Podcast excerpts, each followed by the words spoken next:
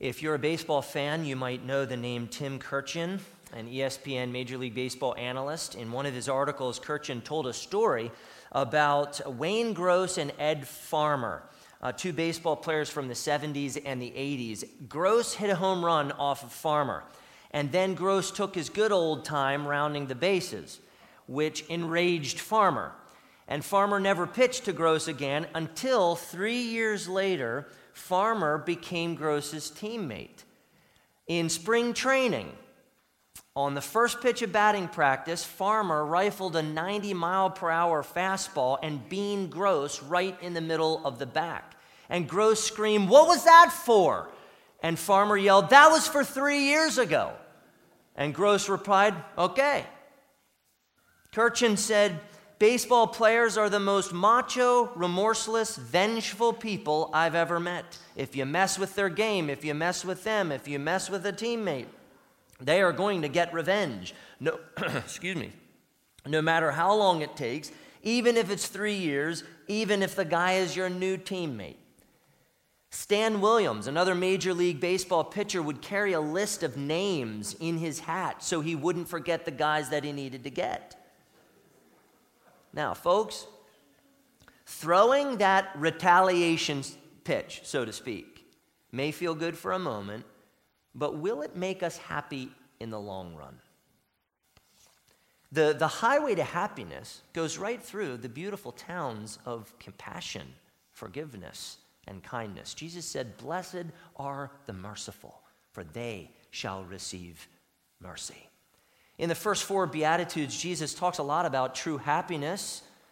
Uh, teaches us what that looks like poverty of spirit, grief over sin, meekness, a desire for righteousness. These are the marks of truly happy people. Why? They are happy because the kingdom of heaven is theirs, true comfort is theirs, all the earth is theirs, satisfaction is theirs. Is there a structure to the Beatitudes? One source said, quote, the first four Beatitudes express in one way or another our dependence on God. The next three, the outworking of that dependence, end of quote. William Hendriksen considered the fifth through seventh Beatitude parallel responses to God's redeeming grace. So, blessed are the merciful brings us to the outworking of a person's dependence on God their response to God's redeeming grace. Mercy, pureness of heart, peacefulness, even gladness in persecution are working of, uh, workings of the Spirit in a person's heart.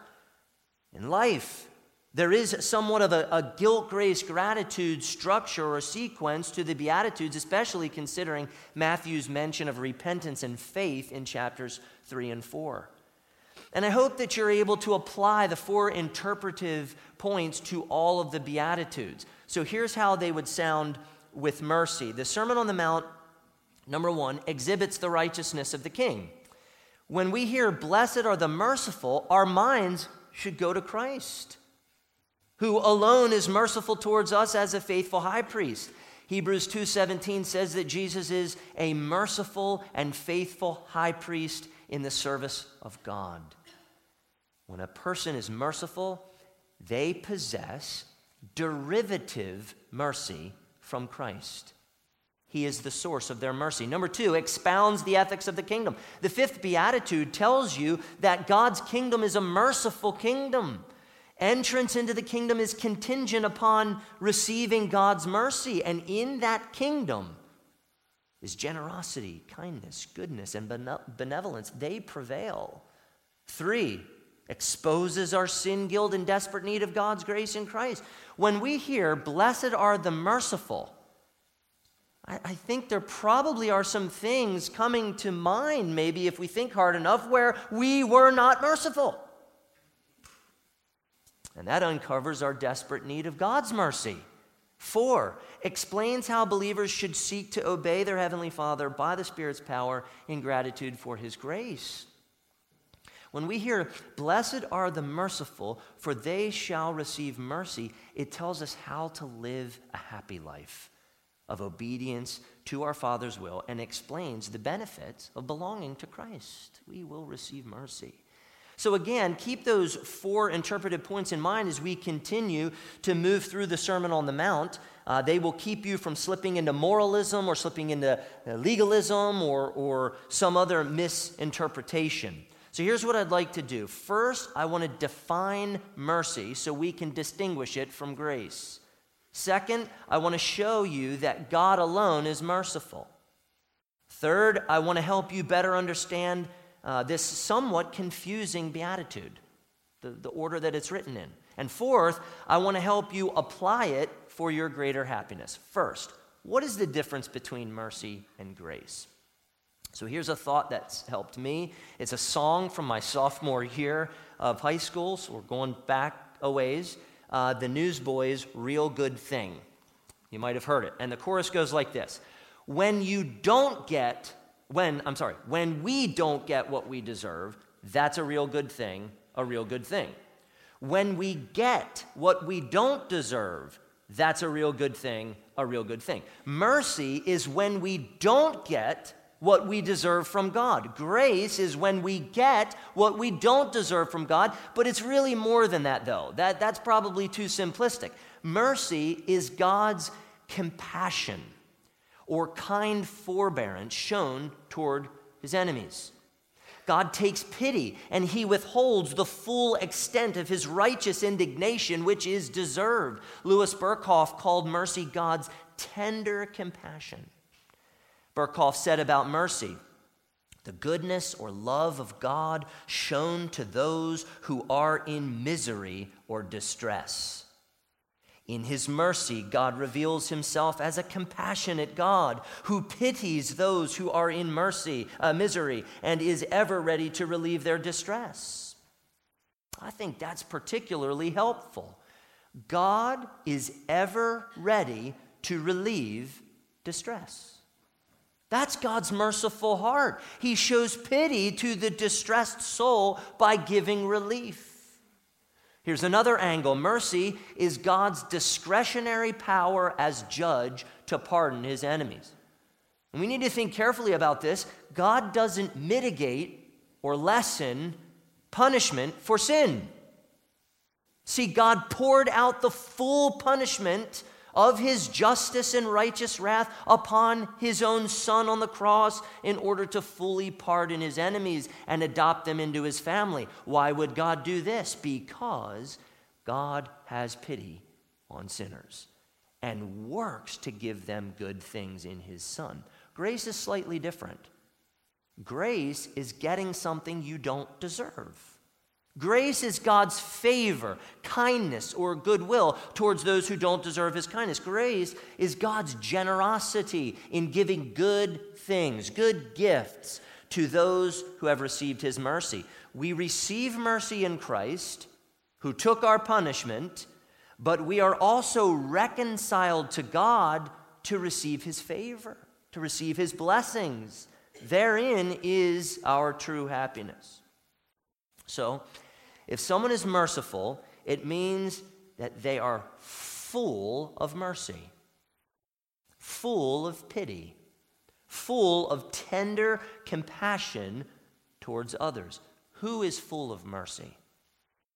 Not sinners who are naturally inclined to hate God and others. Jesus said that out of the heart come evil thoughts, murder, adultery, sexual immorality, theft false witness, slander. Mercy is not on Jesus' list. Who is merciful? I, I saw a picture this week online of two doors from two adjacent homes, maybe a duplex or something, and the doors were about six inches apart. Uh, with one shared step, uh, set of concrete steps leading up to the two front doors. The shared steps were about five feet or so wide. It had snowed. And on the left, two and a half feet of the steps, the snow was nicely cleared away. And, and then on the, the right two and a half feet, the snow was still covering the steps, several inches thick. One of the neighbors had cleared only their small side of the concrete narrow steps. And the caption of the picture read, Being neighbors doesn't make you friends. Now, I am not sure what happened between those neighbors, but that's pretty uncharitable. Two and a half feet, come on, clear the steps. So I guess sometimes we just don't consider people worthy of our mercy. Mercy is hard. Who is merciful? Secondly, God alone is merciful. Mercy is inherent to God's being. The Belgic Confession says of the three persons of the Godhead, all three are one in truth and power, in goodness and mercy. So the Father, the Son, and the Spirit are one in mercy. The Belgic Confession also says that God is perfectly merciful and also very just and adds this So God made known his justice toward his Son, who was charged with our sin, and he poured out his goodness and mercy on us. Who are guilty and worthy of damnation, giving to us his Son to die by a most perfect love and raising him to life for our justification, in order that by him we might have immortality and eternal life. The cross shouts out to you and to me God is merciful. In Exodus 33, Moses asked the Lord, Please show me your glory. Well, here's how God responded I will make all my goodness pass before you and will proclaim before you my name, the Lord. And I will be gracious to whom I will be gracious and will show mercy on whom I will show mercy. But you cannot see my face, for man shall not see me and live. Behold, there is a place by me where you shall stand on the rock. And while my glory passes by, I will put you in a cleft of the rock, and I will cover you with my hand until I have passed by. Then I will take away my hand, and you shall see my back, but my face shall not be seen. Now listen to what God said as he passed Moses. The Lord, the Lord, a God merciful and gracious, slow to anger, and abounding in steadfast love and faithfulness, keeping steadfast love for thousands, forgiving iniquity and transgression and sin, but who will by no means clear the guilty visiting the iniquity of the fathers on the children and the children's children to the third and the fourth generation. Saints, God is glorious in part because of his mercy. That's gospel. God reveals himself in special revelation in his scripture as a merciful God. He, he, he wants us to know that he forgives iniquity and, and transgression and sin. And at the same time, he wants us to know that he is serious about sin and will not clear the guilty. God has mercy on whom he has mercy, and everyone else receives his frightening justice. In Deuteronomy 4, Moses warns the people of the consequences of idolatry in prophetic fashion, Moses predicts the future idolatry of Israel. He painted a very bleak picture in this passage, but then in Deuteronomy 4, verses 30 and 31, Moses told Israel this When you are in tribulation, and all these things come upon you in the latter days, you will return to the Lord your God and obey his voice.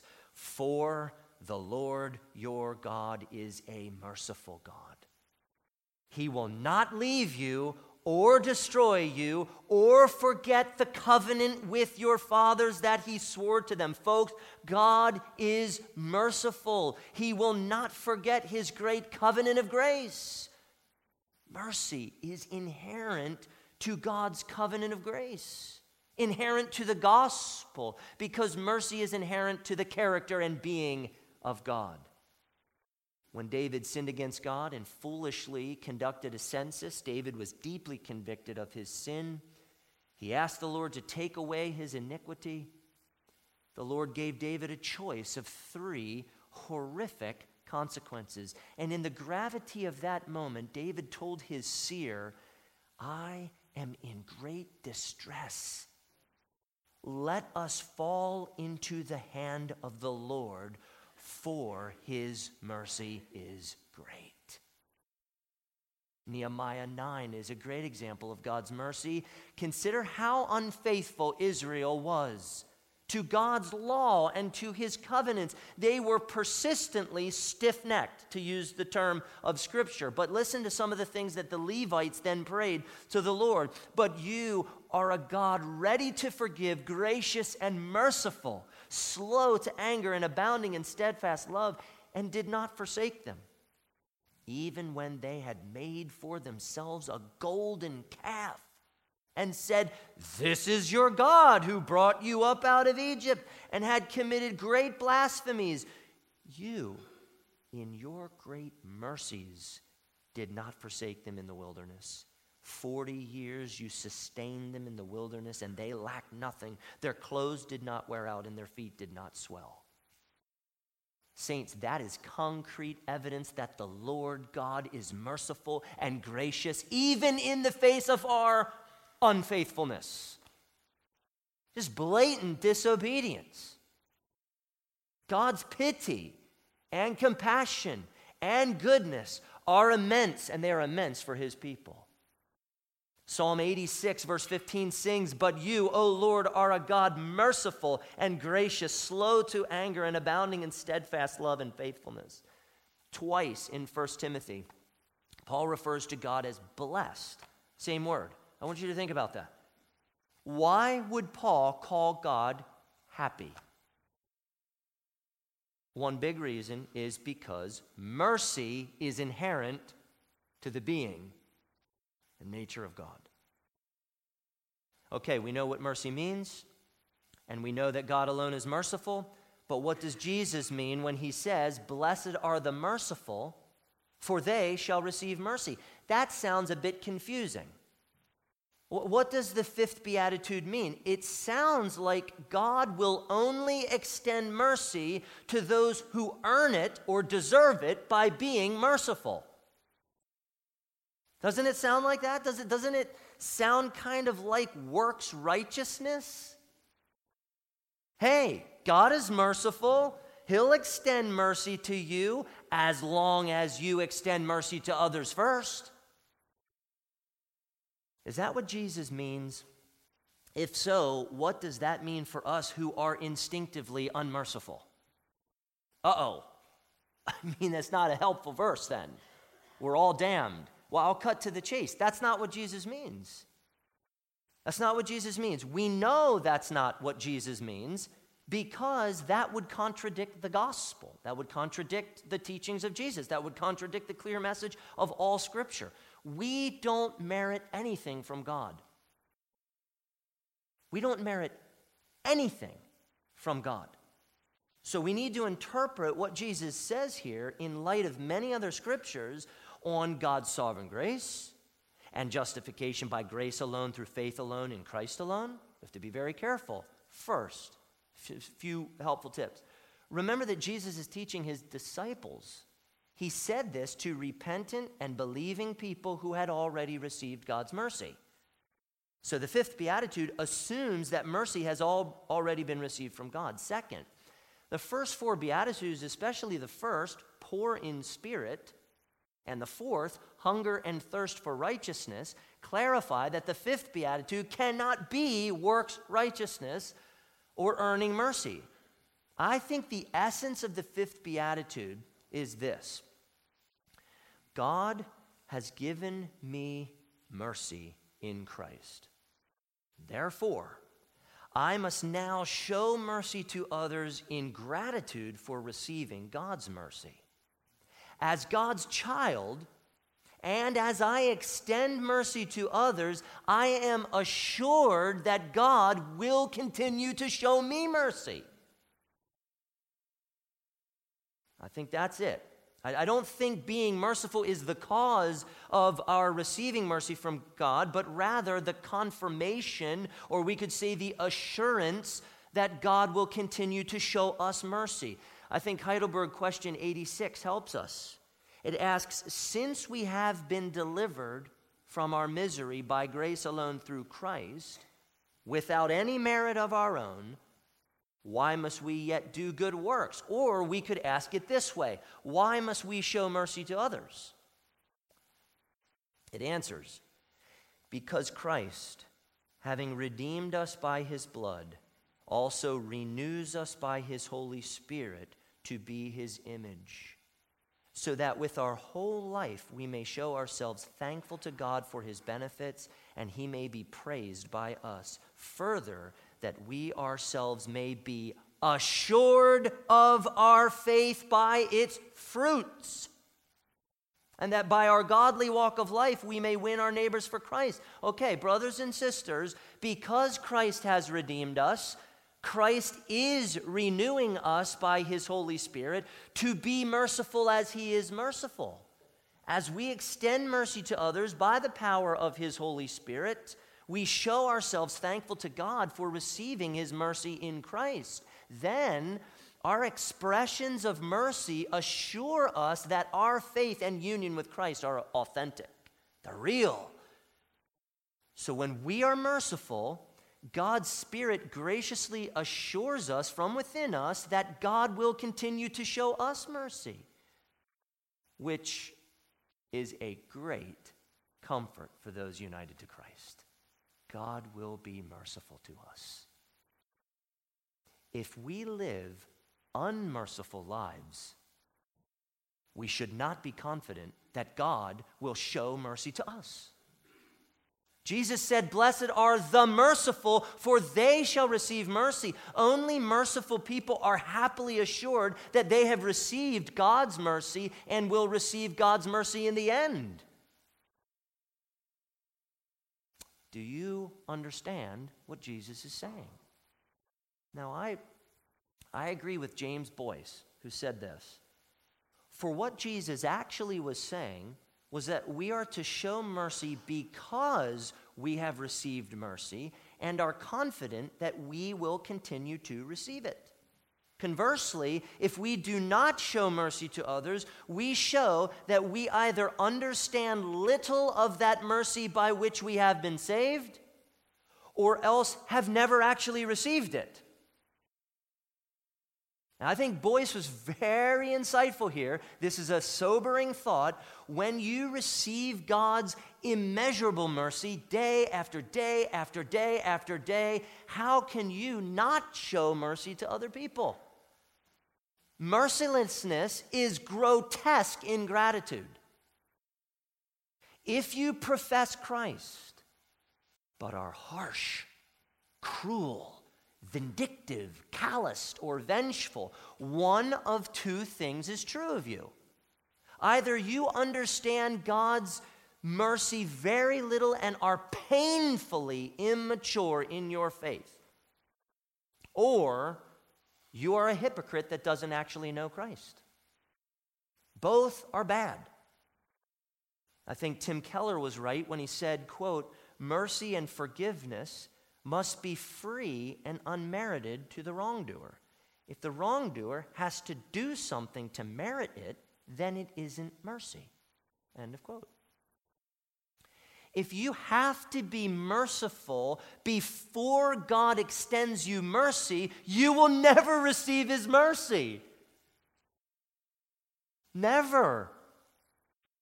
Because without His mercy, you will hate God and your neighbor. But if God first extends you mercy by saving you in Christ, and then produces mercy in you to extend to others, your practice of mercy becomes an expression of thankfulness to God, and it becomes assurance that you have truly received the mercy of God in Christ. Don't misunderstand the fifth beatitude, or you will end up in legalism or moralism or antinomianism, all of which distort Christ's point. Now, is Jesus using scare tactics to motivate people to be merciful?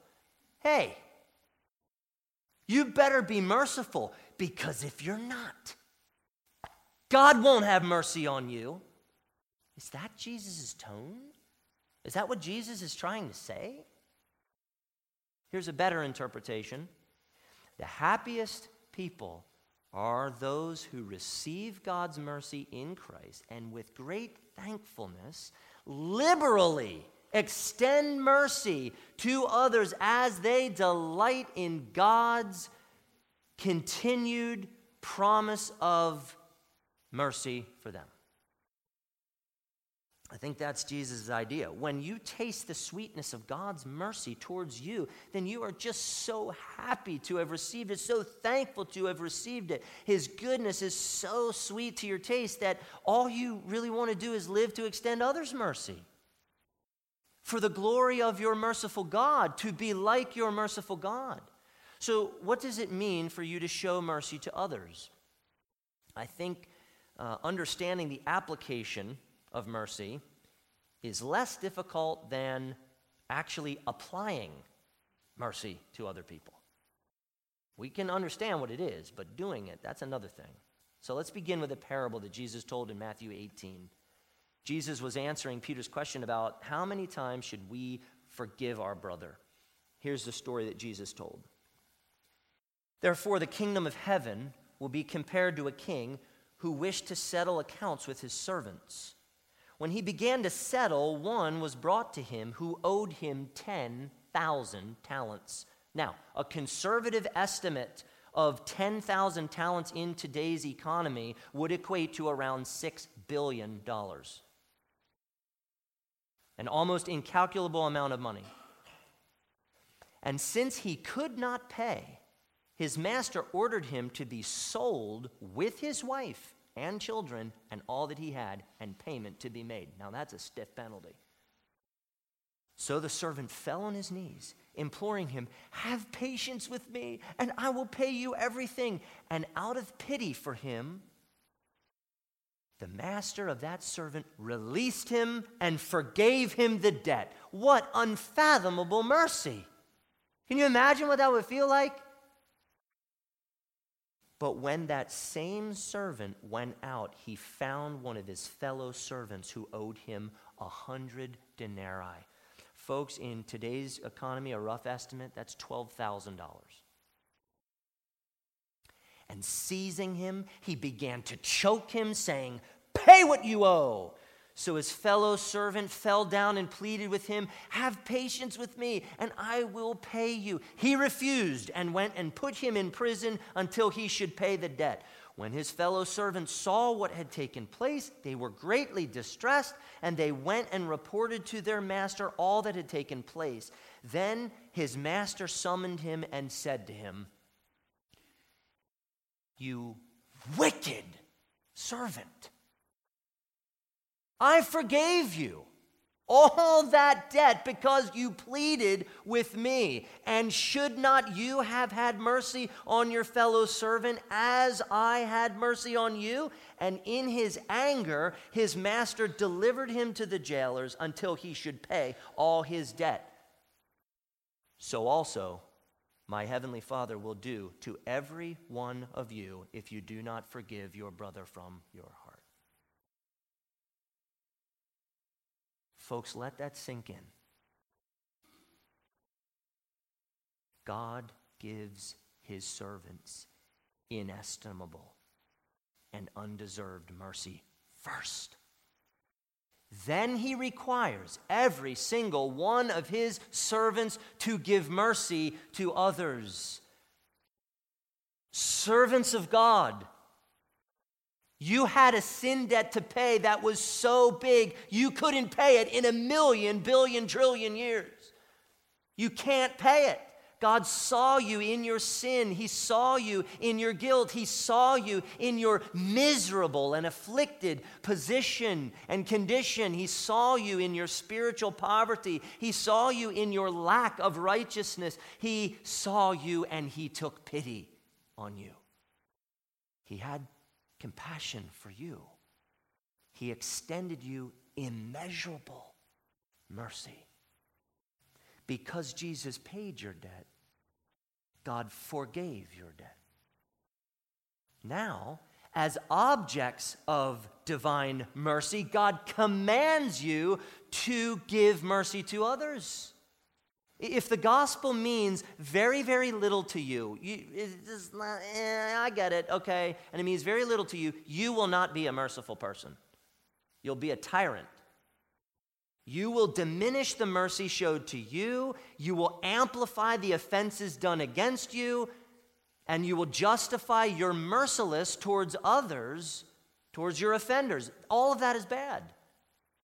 But when God's mercy in the gospel astonishes you, blows you away, when it makes you so happy and so thankful to be the object of God's divine mercy, only then will you draw strength from Christ to do the very hard work of extending others mercy as he gives it to you. In Luke 6:36 when Jesus was talking about loving enemies he said be merciful, even as your Father is merciful. Your Father commands you to imitate Him. One study note commented God's mercy is not a reward earned by our showing mercy to others.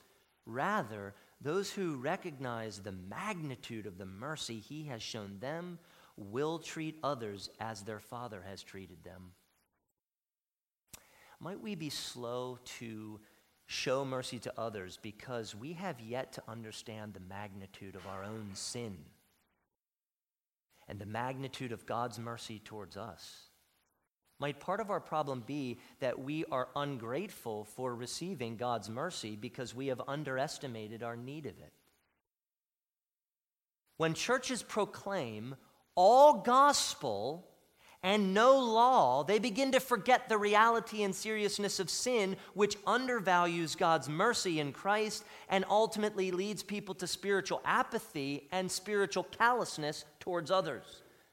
In similar fashion, when churches proclaim all law and no gospel, they begin to forget the reality and goodness of God's mercy in Christ and end up pushing legalism, which either crushes people with hopelessness or puffs them up with self righteousness, both of which lead to spiritual callousness towards others. It is when a church balances God's law and gospel, when it lives and breathes God's law and gospel, that it extends mercy to others in humility and love. Imbalanced theology always leads to callousness towards others in one way or another. Do you know how great your sins and misery are?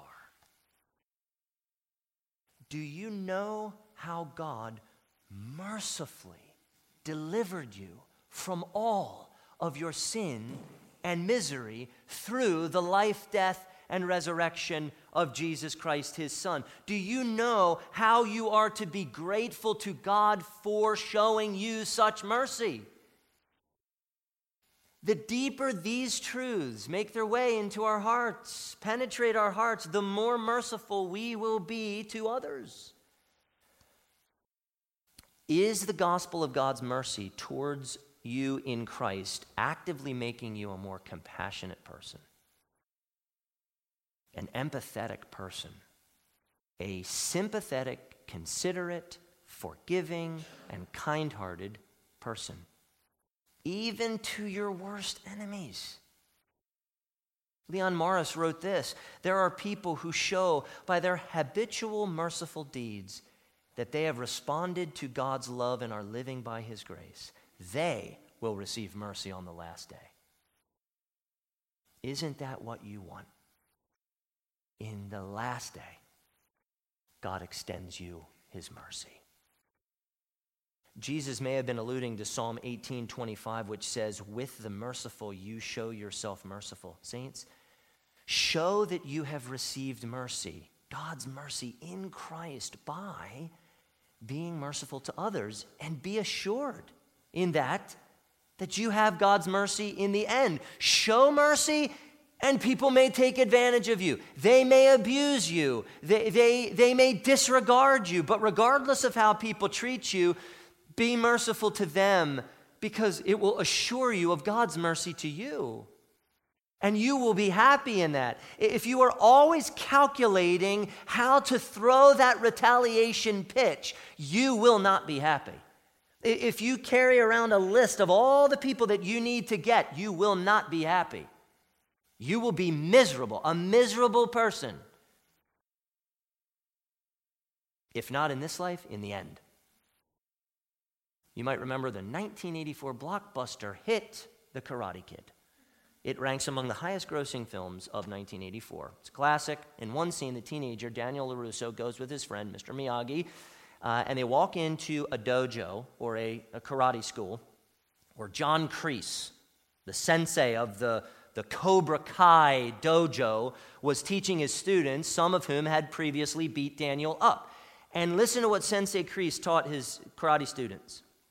We do not train to be merciful here. Mercy is for the weak. Here, in the streets, in competition, a man confronts you, he is the enemy. An enemy deserves no mercy. Think about that. An enemy deserves no mercy.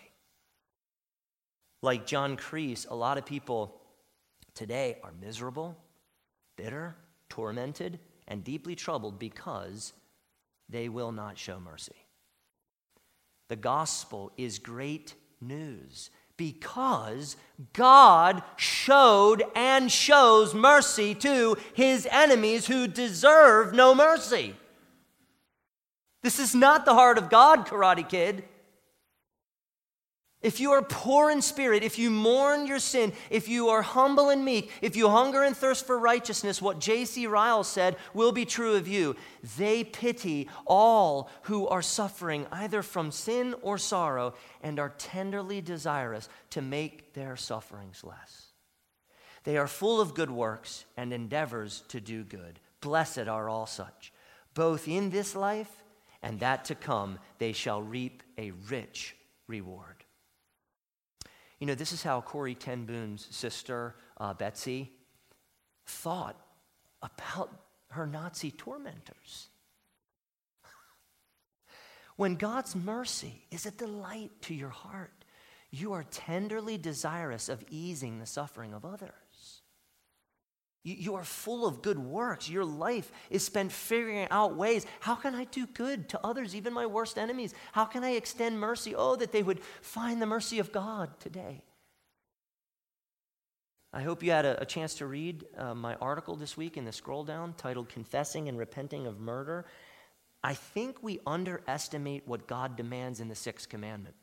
Heidelberg 107 asks Is it enough then that we do not kill our neighbor in any such way. So if you put the guns down and you put the knives down, are we okay at that point? Is that going far enough? No, no, no, no, no, no. The Heidelberg answers no. When God condemns envy, hatred, and anger, he commands us to love our neighbor as ourselves, to show patience, peace, gentleness. What comes next?